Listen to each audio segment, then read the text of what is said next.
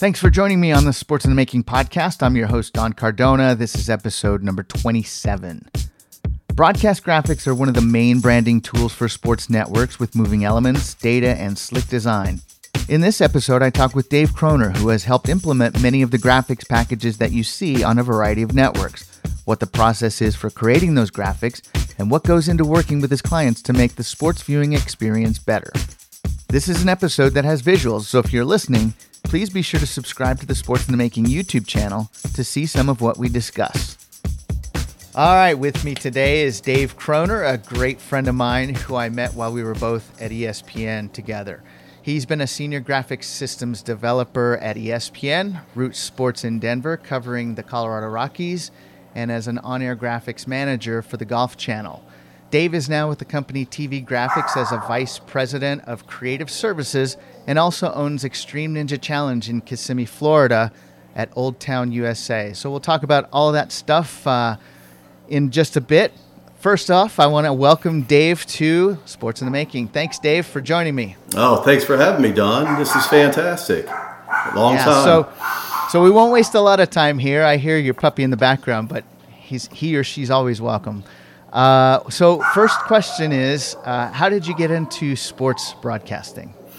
So, uh, I went to school for animation and media uh, arts. Uh, I went to Art Institute of Philadelphia, and then um, right after school, I decided to go into the military. Um, I was originally going to go in as a multimedia illustrator, um, but my recruiter decided to talk me out of that and do something that I wasn't going to do for my career. So I went in as a, a watercraft operator, being from Annapolis, Maryland, and uh, and I was I went in as a reservist, and when I got out, um, I ended up uh, getting a job uh, at WBAL Channel 11 News in Baltimore. Um, so, uh, being from Annapolis, being from Baltimore, it was uh, quite an honor to work uh, at the local news station there, and that got my feet wet, basically working in TV graphics. So I was doing the early bird news, you know, getting getting there 5 a.m. news, and uh, from there um, I ended up uh, hearing about some opportunities up at ESPN.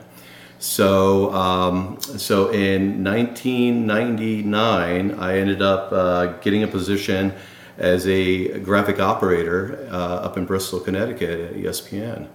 So did you know that you wanted to do graphics or it was just the art background that you had? Yeah, I think, uh, you know, originally, I think, you know, what I wanted to do migrated once I got in to understand what was the what was in the industry. I didn't really know much about television and broadcast. I was more into um, really wanted to be an animator for Disney. You know, I you know that you know as a little kid, that's what I did. I draw it all the time, and and um, I was excited about that. But then um, once I got into um, you know doing Chyron, uh, which is you know the original. Uh, it was uh, the Infinite back then, uh, going way back, Maxine.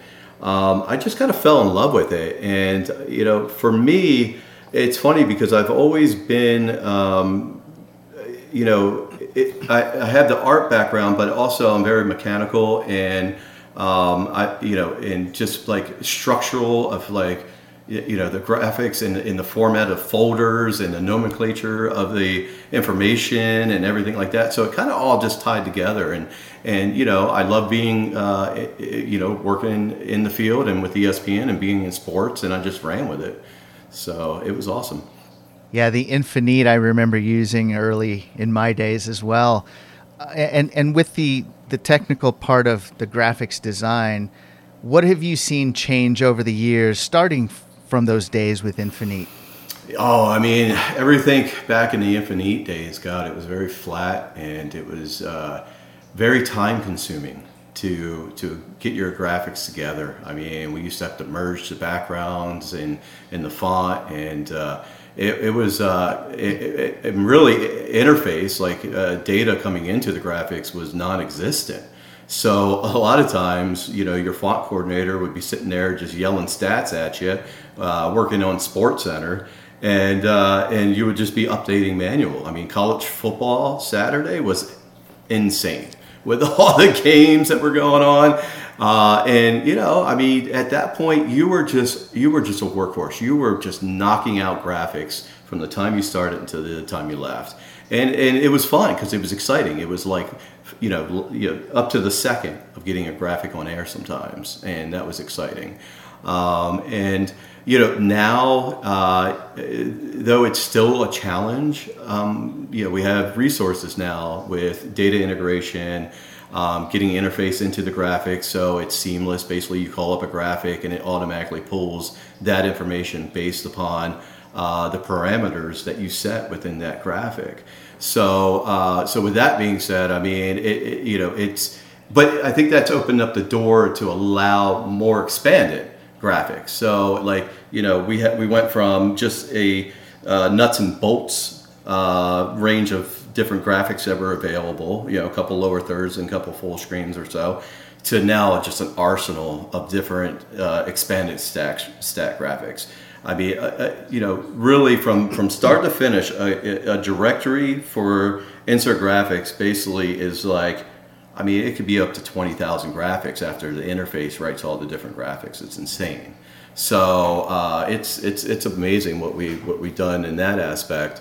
Um, you know, and, and back then, you know, as I said, it was more flat. Um, you know, starting out in my career, you know, and just the migration of technology, you know, going into the years, you know, like 2000 and, and you know, the mid 2000s, the uh, late 2000s, you know, I think you know, the tools to create these pretty extensive uh, looking uh, graphics and animations, everybody just uh, ended up overproducing. Like they just really, um, you know, everything was three dimensional, things were flying in, there was a lot of sound design.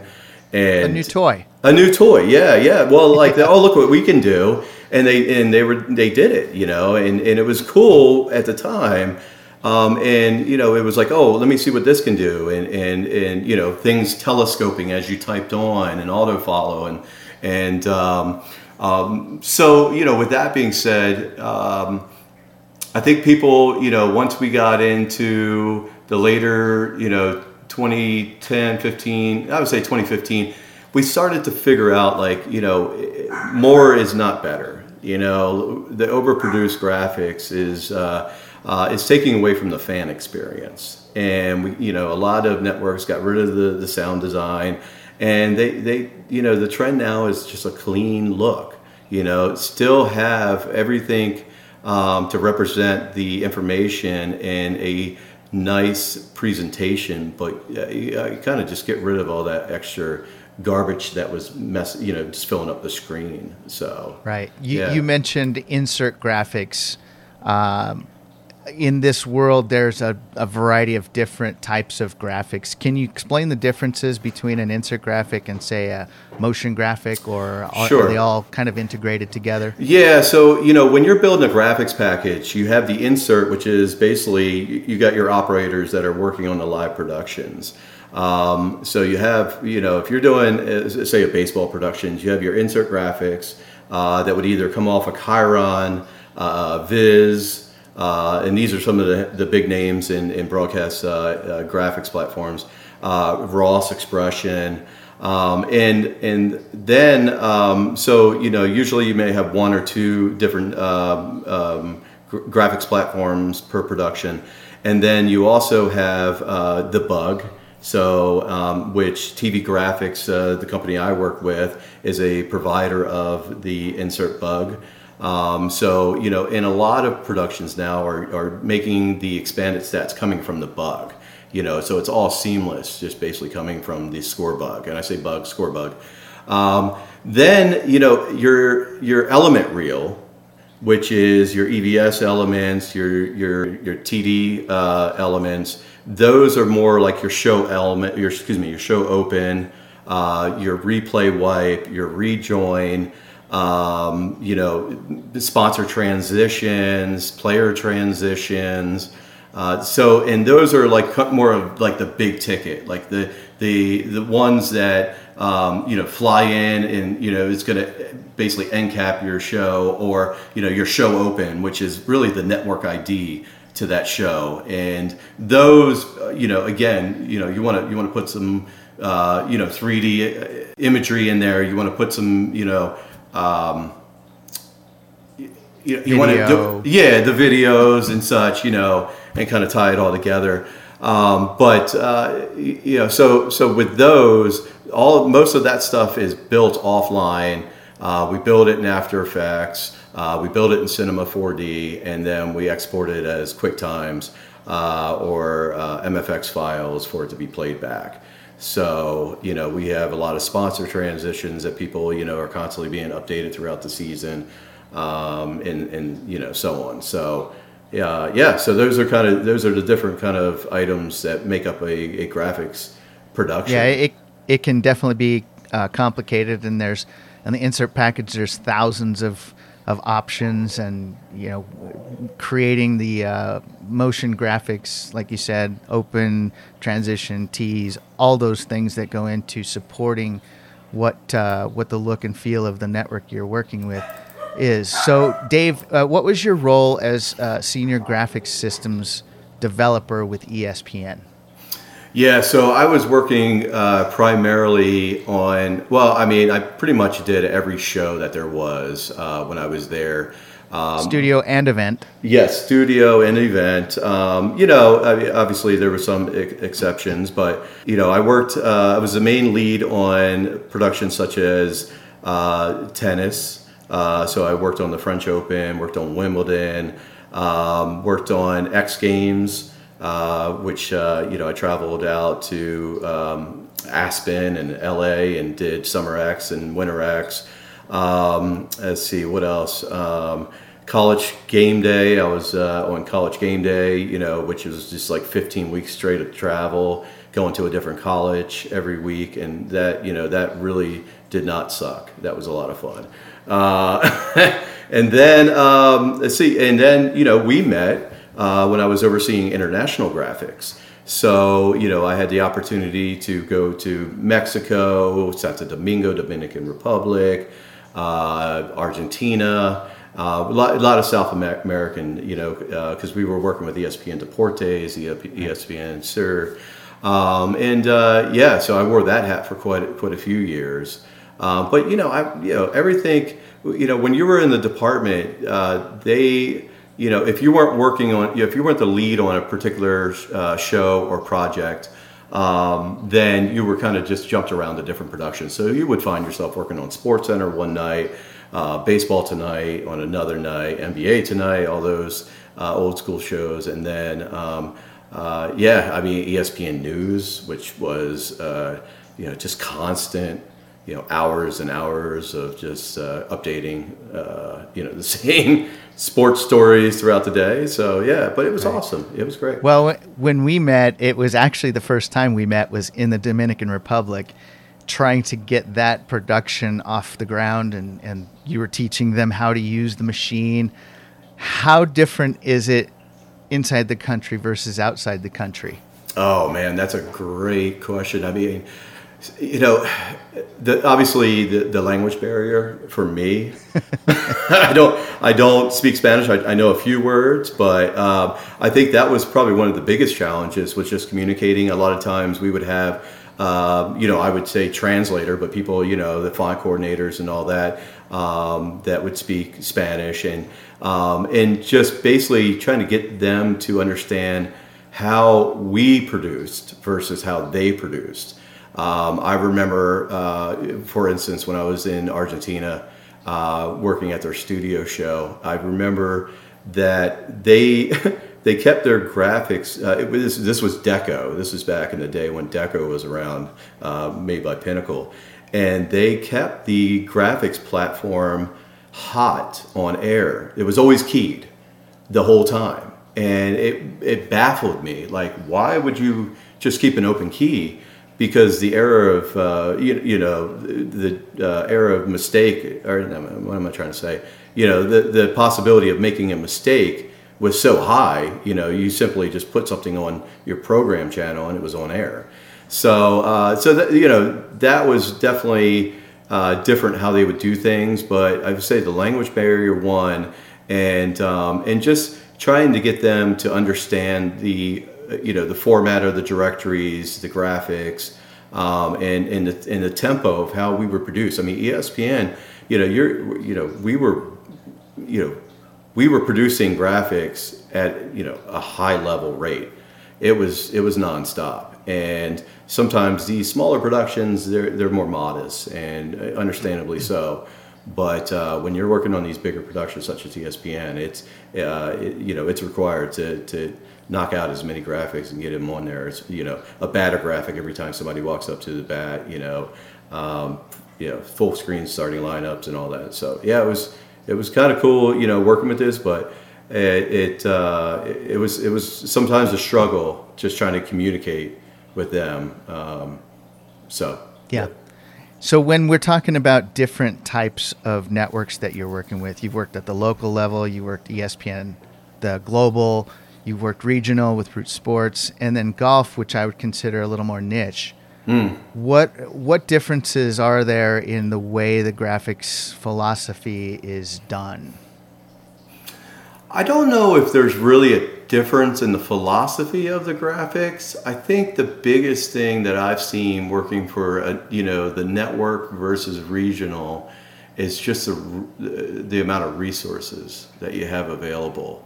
You know, I, once I got into the regional, coming from ESPN, which you know, coming from a network and going to a regional was very eye opening for me because you know you ended up having to wear a lot more hats you know, uh, ESPN is such a, you know, the department that I was coming from with ESPN, I mean, there was, I mean, God, there was probably 80, 90 people easily in that department.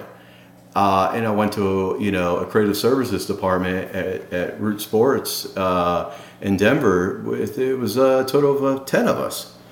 And, you know, so it, it was like if you needed something um, and, and you know someone wasn't available you had to produce that yourself and you know it was very i think it was very beneficial for me because um, i always had that resource available like if i needed something i could go to somebody and say hey i need this or i need that versus um, hey i need to build this so i'm just going to go ahead and build it and and you know uh, and yeah, it worked out. It worked out great for me because it, it allowed me to have a I think, a broader understanding of what uh, is needed in the different um, different uh, departments that I was currently I was more focused on that one job or you know now it allowed me to kind of see into all the different positions which was great so yeah and then you know working then going to golf channel obviously you know bigger um, bigger department but still limited resources to a certain extent so yeah. Yeah. When you were in Denver, um, I actually followed shortly, a couple years after you did, uh, to go to Universal Sports Network. And you know, midway through my time there, we rebranded our graphics package. You actually had the opportunity to come in and freelance for us, mm-hmm. and I, I knew what we needed, but translating that sometimes when you're talking to a creative, very creative person, designer like you, and someone who's looking at you know, the, from our executives trying to put together I, our ideas into what you're doing can be a little bit of a challenge in trying to make that right. So, uh, what kind of process would you say works best when when that happens in the design phase and then the execution phase?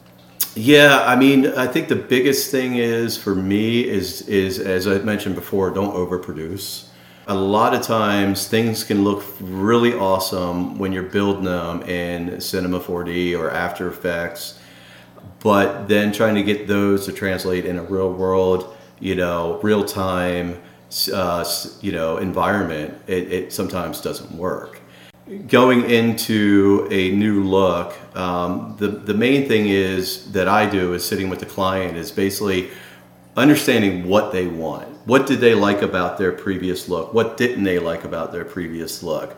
What do they what do they foresee? Because for me, you know, I can design something all day and say I think it's fantastic, but at the end of the day, the client's the one that really needs to sign off on this. They need to like it. So I always like to have that relationship with my clients to understand because I think in their mind uh, they know they you know we look you know everybody's looking at everybody else's work we're looking at espn we're looking at fox uh, you know, MLB Network and everything.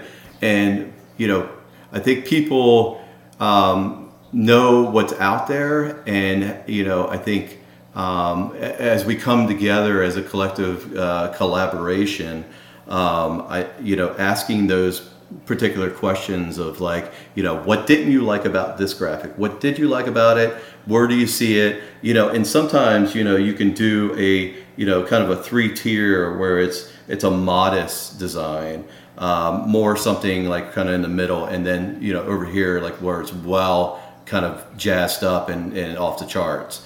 And I, you know, sometimes because so a lot of times when I design something, I'll, I'll have those three kind of different designs, even though that they're in the same kind of realm and, and look.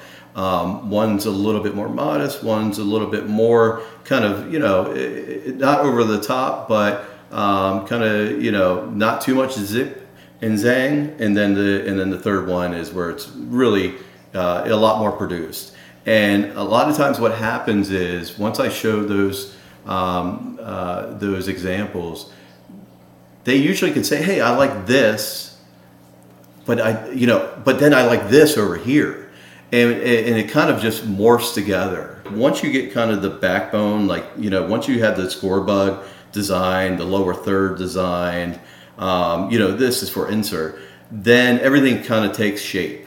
You know, the, the thing about a graphics package for a network is that um, everything's got to, to, to, to have that same look and feel, you know, no matter what you're, what you're, what you're doing. So, Okay, when we talk about insert graphics, Dave, correct me if I'm wrong, but I believe that's the terminology for what we see in my graphics design. This is a double box.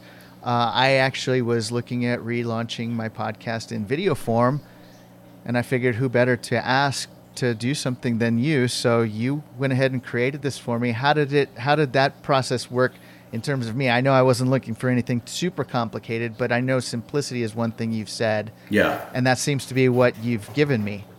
Yeah, yeah. You know, the thing I, uh, when you asked me to do this, you know, you, you, you mentioned that you needed a double box, a triple box, and uh, in, in a lower third. Um, you know, what we what I did was, you know, you had your logo already established, um, which it's a very nice logo, and I like it a lot. Um, it has that you know sports feel with the shield and everything. So what I wanted to do, you know, when I was building this, is is give you a clean look um, and basically take the color schemes that were very similar to your your logo. So bring the, those colors in. Um, and you know, again, I keep saying, don't overproduce it. Get the, the information out there. Um, you know, I think typeface is a, a, big thing now with insert graphics. Is to make sure that the the typeface uh, feels uh, like it, it belongs there on this on the graphic. So you know, and I, if you're if you happen to be listening to this podcast, sorry to interject there. Uh, you can check out my YouTube channel and you'll see exactly what we're talking about. So, uh, continue, Dave. Yeah, yeah. So, um, you know, uh, again, clean look. Um, you know, laying out the text. You know, I've been doing this a long time. Um, uh, you know, I wanted the name to stand out, so I gave you kind of a, a, a thin, thick uh, font there, you know, thin for the first name, thick for the last to make it stand out. Sometimes if it's all the same font, it kind of bleeds together. So it really kind of gives it some separation there. Um, and then, you know, the, the, uh, the Twitter handle, um, just not making it overbearing to take away from the, the, the, the name. Um, so, you know, making it very subtle, but still, uh, you know, readable there. Um, and uh, you know, uh, you got uh, you know. Uh, you know, space to do a one line or a two line and so on. So, um, the the actual background, I didn't want it to be too overbearing as well. So that's a very um, you know simple. Uh, you know, give it some 3D depth as well, some some texturing and some shadowing. Uh, but again, just make it nice and subtle to kind of work in with that look. So. Well, I've had a few comments on it, positive comments, and so okay. that obviously makes me feel good, and hopefully it does you too. Okay, so let's take a look at some of the examples you've worked on recently with TVG, uh, which confuses me sometimes because I used to work for TVG Network, which is different, but this is TV Graphics. What we're going to look at is the MASN look, the Mid Atlantic Sports Network. design that you did for the Baltimore Orioles at the beginning of 2022. Mm-hmm. Uh, so walk us through what we're seeing here, Dave, and, and maybe a bit about how it all works. So I'll start with the uh, the open. Now, your Washington Nationals on MASN and streaming live on the MASN app. Mid Atlantic Sports right Network, now. they are the network that produces games for uh, the Washington Nationals and the Baltimore Orioles, which happens to be my hometown, which was such an honor to work uh, on the Orioles productions growing up, watching them uh, at home. Basically, Mid Atlantic Sports Network had a look that was. Uh, you know, I don't want to say outdated, but it was it, it had you know it was around for quite a long time you know, a shelf life for a graphics package usually is somewhere between the five uh, to seven years at the most, really. Um, but uh, but yeah, this this I believe uh, they were on using the same graphics plat- uh, look for probably about almost. I mean, it had to be ten plus. So you know they were they were definitely due, and they were excited to get a brand new look the thing about with Mid Atlantic Sports Network, with working with those guys, is that they wanted to, again, just kind of come current with their look. Um, before they had this kind of glassy, uh, again, overproduced look, you know, um, and they wanted to kind of get more into um, just having a cleaner look. This right here, this is one of the big ticket graphics that we were talking about here. Um, you know, this is their title card coming out of their show open. So, you know, you want to make that one a little bit more more exciting. Here we have the, the and again, the thing with uh, MASN, they wanted to spotlight uh, the team, but yet also tie in to the network. Whereas before, I think more of the team had the spotlight in their broadcast, where they wanted the, the team and MASN to kind of live in that same realm um, to kind of coincide together. You're watching the Nationals on MASN, you're watching the Orioles on MASN, um, instead of you're just watching the Orioles. So let's bring in more of that network, um, you know, based upon this uh, this show open. Um, and you know, again, they they needed some um, some availability to put in footage that they change out, you know, daily, weekly.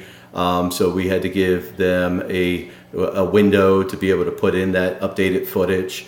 Uh, you know, players get traded and such. So, um, but uh, but yeah, you know, it, it was it was we started out with this kind of environment, this kind of like you know warehousey type feeling and, you know, for Camden Yards, you know, where the Orioles play, it's more of a brick facade versus, and it's funny because as I was kind of developing this, versus National Park, it's more of a stone environment. So it's funny, like you'll see kind of different texture and treatments uh, just in that aspect itself. So here's the Orioles right here, again, just spotlighting the O's logo and the build upon, and then uh, getting some fan footage and then you got your MASN built in, and then boom, at the end, once they come in, they coincide together, and then it leads into uh, the game. It was a good feel. They loved it, and uh, we built them a both a short and a long version in case you know they're running late or something. They had that short version just to get to action if they need to. So yeah, and then again going back to insert graphics, we have a bug example, which is the score, which can be kind of complicated now, mm. from my understanding. It's been a few years since I've actually looked into it, but a lot of data goes into there, separate operator. Yep. So, what do we see here uh, in terms of uh, the score? Yeah, so this was a project I worked on for Marquee. They uh, were producing the games for the Chicago Cubs, and um, they had a bug that they didn't really like um, they they liked their insert package, but they were just were not happy with their current bug.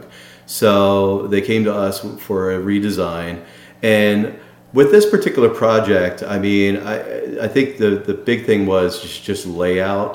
They wanted a, again a simple logos again, which is more of a trend. People recognize the logos now. um, getting away from tricodes and uh, you know team names up on the bug, and um, and just really a simplistic, but yet still making things pop. The color scheme of uh, of the Cubs, you know, obviously incorporating those aspects into the home run animation right here, um, and and just the overall bug.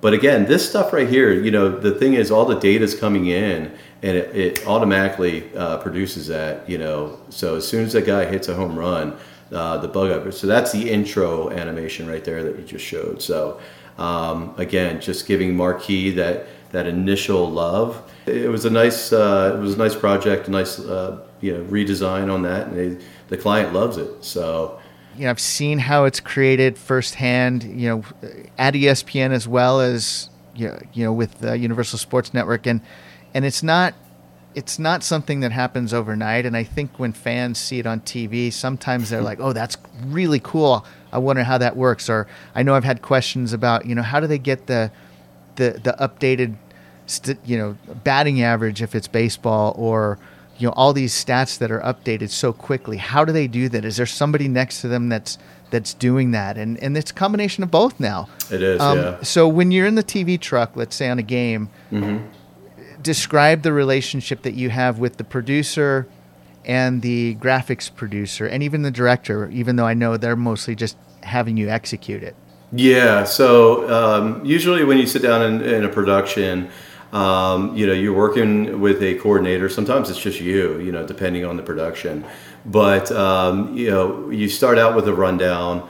Um, you know, and with with with live games, obviously a lot of stuff is reactive.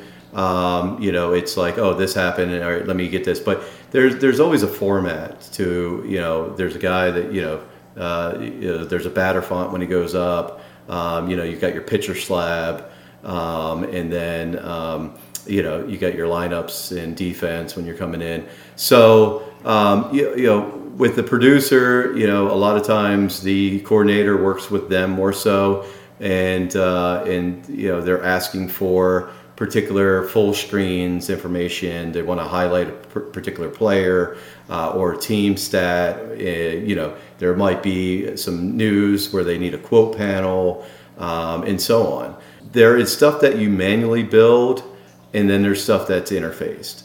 So, like if I'm so for example, if I'm working on golf, you know, which I've done live events with with with golf. Um, you have two you have two machines. You have an A machine and a B machine. The A machine is is um, uh, the upper shot graphics and the scorecards and any lowers. The B machine is providing all the leaderboards, all the promos and such. Um, so any full screens and in, in, leaderboards. So you know what people don't realize. I mean, golf is one of the probably one of the more uh, graphic intensive when you're actually doing the event than than you know say baseball or, or football um, because it's like every shot and they're going you know someone hits a shot they change cameras they go to the next player and then the next player and the next player. So it, it is like constantly, and you know, uh, like how far is he from the pin? You know, uh, you know all these all these different expanded stats that you have to pop, pop on the graphic. You know, he's leader, he's co-leader. Um, you know, so uh, you know when a guy comes up, he's for birdie, you know, or whatever. I don't know. He, it's just so many different variations of, of, of, possibilities that you have to kind of be ready for. Um, uh, but yeah, I mean, you know, I've worked on both studio and remote, so um, I think each production has their own different way of, you know, following along and, knowing what you have to produce for that graphically. Um, you know, either, you know, with the studio, you need topic bars and, and more of a, a discussion panel versus, you know, if you're doing a game, it's more of like, you know, lower thirds for your uh, your players and your full screens and all that, you know, slabs and, and so on.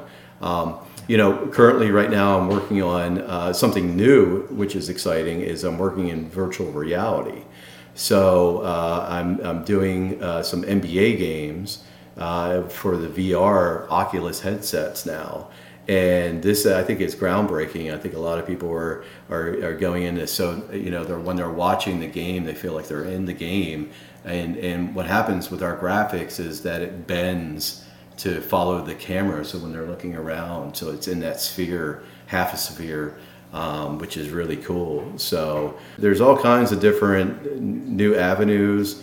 Um, yeah, there's there's augmented reality now, which is huge. You watch some of the games, you got graphics popping out of the off the field. You got you know in the sports center they're coming in where you know they're they're standing next to a graphic. Um, you know I know Weather Channel is huge for this. Um, where you know they'll watch a tornado come into the studio, which is it's really cool stuff. And um, you know, and so there is a lot of different avenues for, for, for graphics and broadcasts, which is really cool.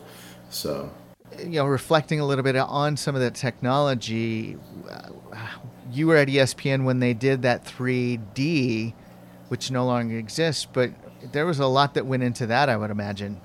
Yeah, it's it's funny because I mean it was the new shiny toy that and everybody was just like really on board with 3D television. People were going to wear these these glasses and watch 3D TV, which you know the concept of it. Well, yeah, it was pretty cool, but man, um, there was so many resources put into this, and um, I just remember like the rebuild of the graphics packages that we had to do just to kind of work into that environment. It was insane, um, you know, but.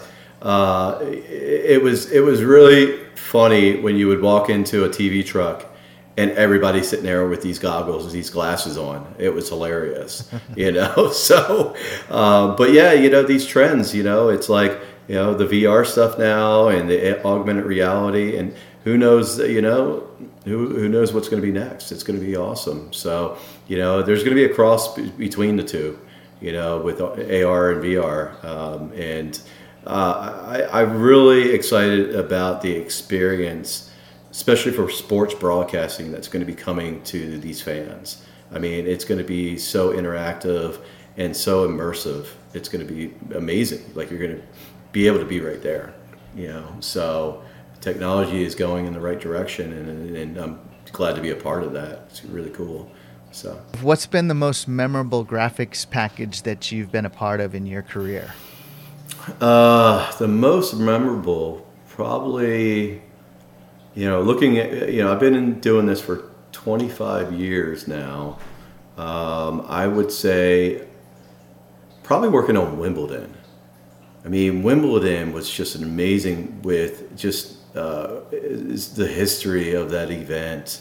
Um, you know, knowing that uh, you're you're on that international stage, and uh, you know, when I was overseeing that graphics package, you know, we had, um, well, I had to not just oversee what was going back domestically, but I had to make sure, uh, you know, what I was doing was going, you know, internationally as well. You know, for the hmm. world feed and all that, we were we were providing graphics for them as well, and just um, it was it was really cool. You know, the just um, you know, going obviously out there to Wimbledon and seeing, you know, uh, the players in their whites and and uh, and it was it was it was a really cool experience. And this was 2005 when I worked on that, so that was a long time ago. And again, it was like you know things have changed a lot in the in the industry, but uh, yeah, it was it was really cool. I mean.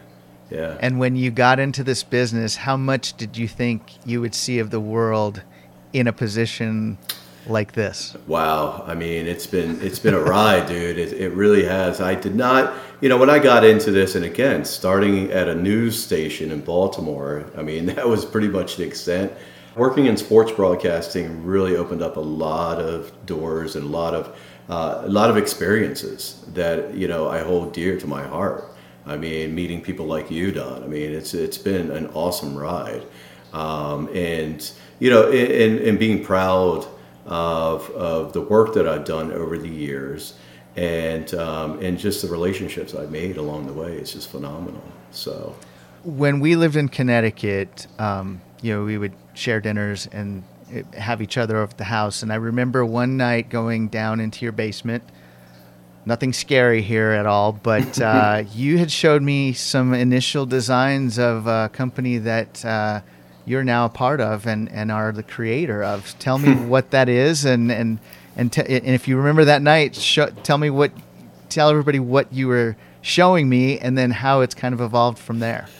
Yeah, so I think you're talking about 2009 is uh, is when uh, I came up with this concept. Um, you know, I it's funny. Uh, I always really enjoyed um, being athletic, and um, you know, I, have done quite a few like mud runs and such, and. Tough really, Mudder we did together. We did the Tough Mudder. They, they did yep, that. Yep, the first year uh, up in uh, up in Massachusetts, Vermont. Uh, Vermont, yeah, Vermont, sorry, yeah, Mount yep. Snow. Mount Snow, yeah. Um, so yeah, it's been it's been a blast, and, and I ended up um, basically concepting uh, a Ninja Warrior course, uh, which I was showing you, and um, I decided, uh, you know, that I wanted to build something that was more functional than what they were doing for the show.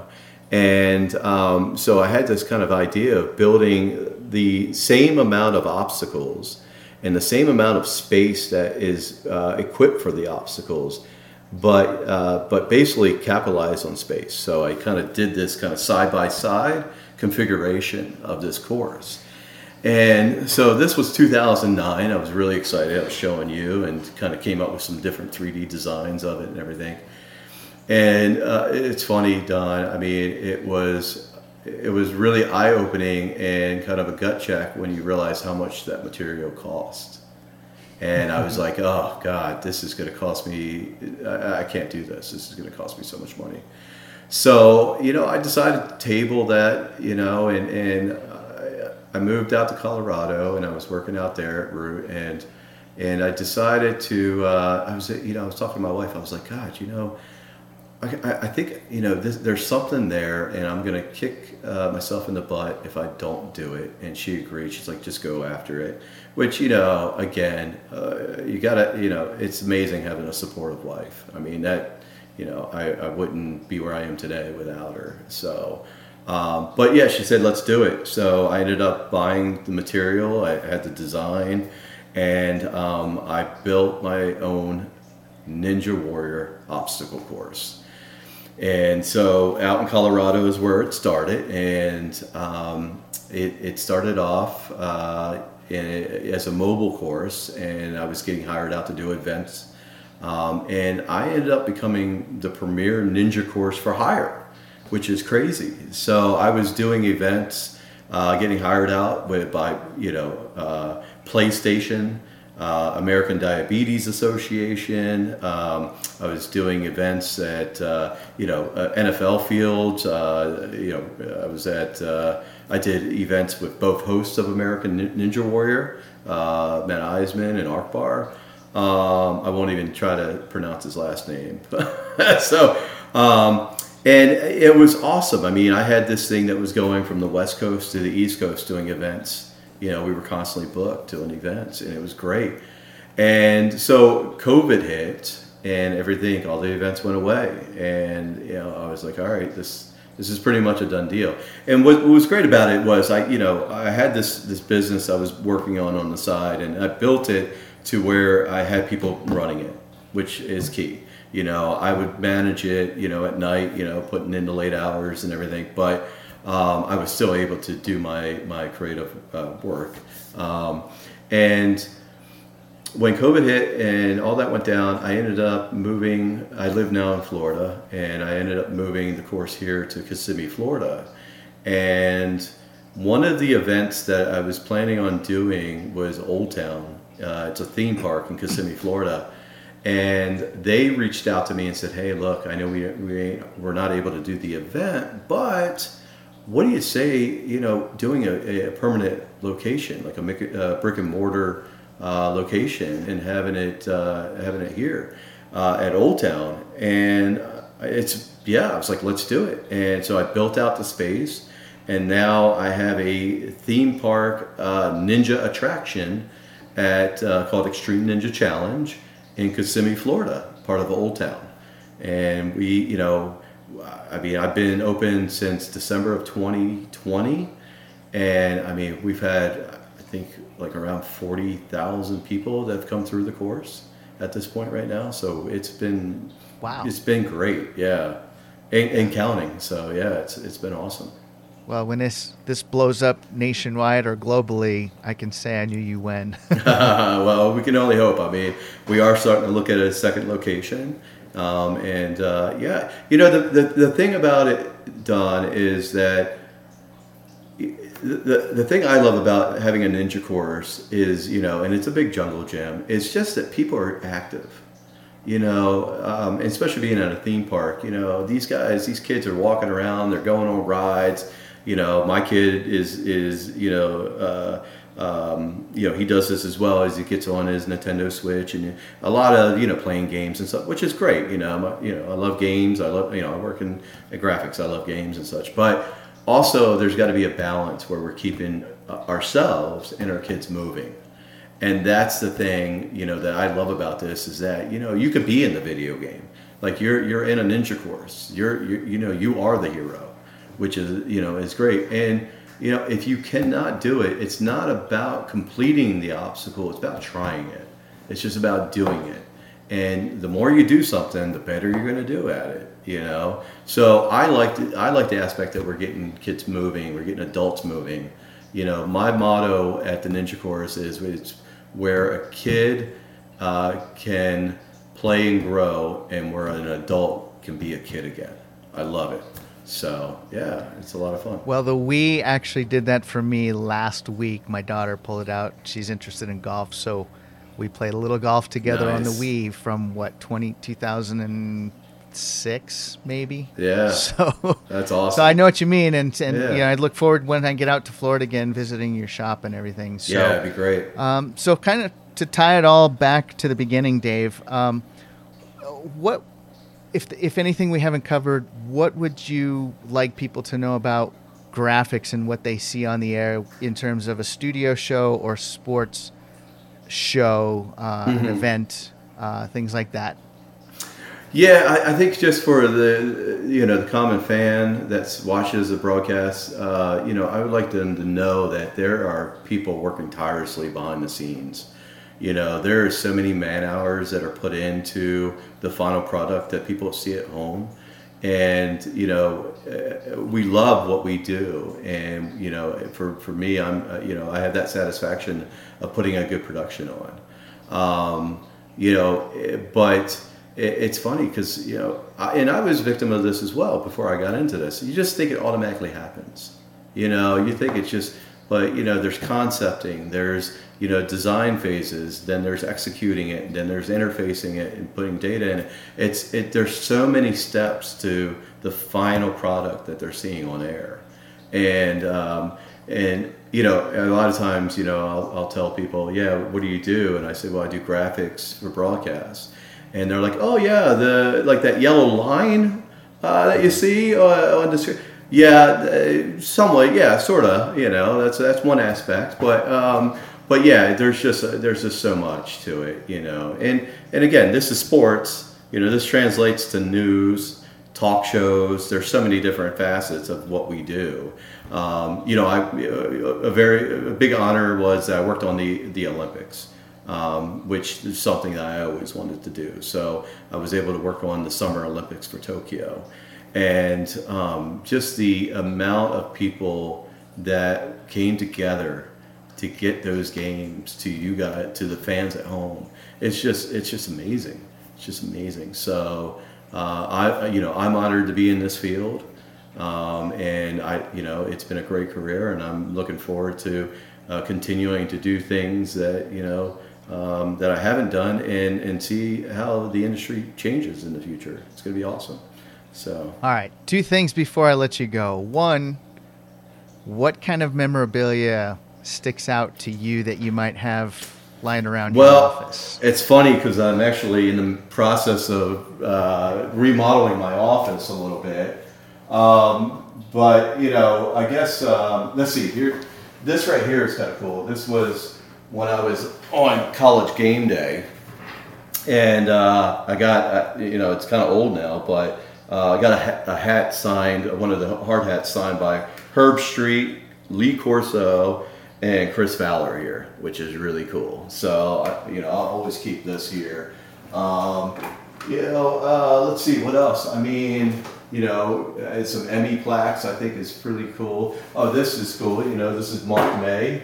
You know, a little signature here. You know, he signed it for me, which I was a huge fan of Mark May. And, uh, you know, phenomenal just to be able to meet some of these guys that you know that you watched on TV, and and yeah, it's super cool. And then um, it's funny actually on the back of it, it's all my business cards over the years.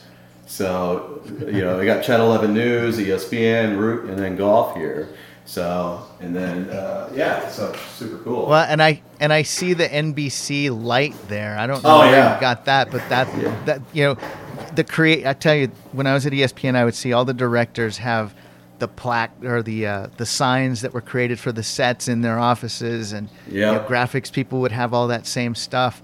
And I was always a little kind of jealous because as a producer, we never got that stuff. But you know, it's it's just fun to see all the creations that have happened over the years in sports TV. yeah, So- super cool. all right, then final question. What is your favorite sports movie? And why? Uh, favorite sports movie and why? Well, I would probably have to say The Natural. You know, and I think it's just because when I was a kid, you know, watching Robert Redford and just it was such a great movie, and it, it's it's one of those movies that you know, it, it to me it's timeless. Like you know, when when he hit that home run and, and smashed that light, uh, it, it you know it was just it was just a good movie, and I and I always remember it to today. You know, it was something that I always uh, uh, you know I always wanted to be that baseball player. You know, and and um, but uh, but yeah, you know, some of us don't end up you know, I played baseball when I was a kid, and, and but you know, we don't end up on the field. And but you know, I could say I'm working with these guys, which is awesome. Very small percentage go on to play at that Right, level. right, exactly. So, all right, Dave kroner thank you so much for your time. It's been a great having you as a friend over the years, and and thanks for sharing everything that goes in. I actually learned a little bit today as well, but hearing it from you, um, it's it's been great. So we'll look forward to future designs from you. Hopefully, Extreme Ninja Challenge is very successful for you, and uh, look forward to talking to you in the future. Thanks, Don. I appreciate you having me, bud. Dave and I talked about a fraction of the graphics that appear on your TV, so if you don't happen to work in the broadcasting business, the next time you're watching sports, you'll know what goes into making those graphics come to life. And if you're in Kissimmee, Florida, stop by Extreme Ninja Challenge. For more Sports in the Making podcast episodes, visit our YouTube page, Sports in the Making Podcast, or take a listen on your favorite audio podcast platform. Also, be sure to check out Twitter at Sports Making, as well as the Facebook page. Thanks for listening to Sports in the Making. I'm Don Cardona.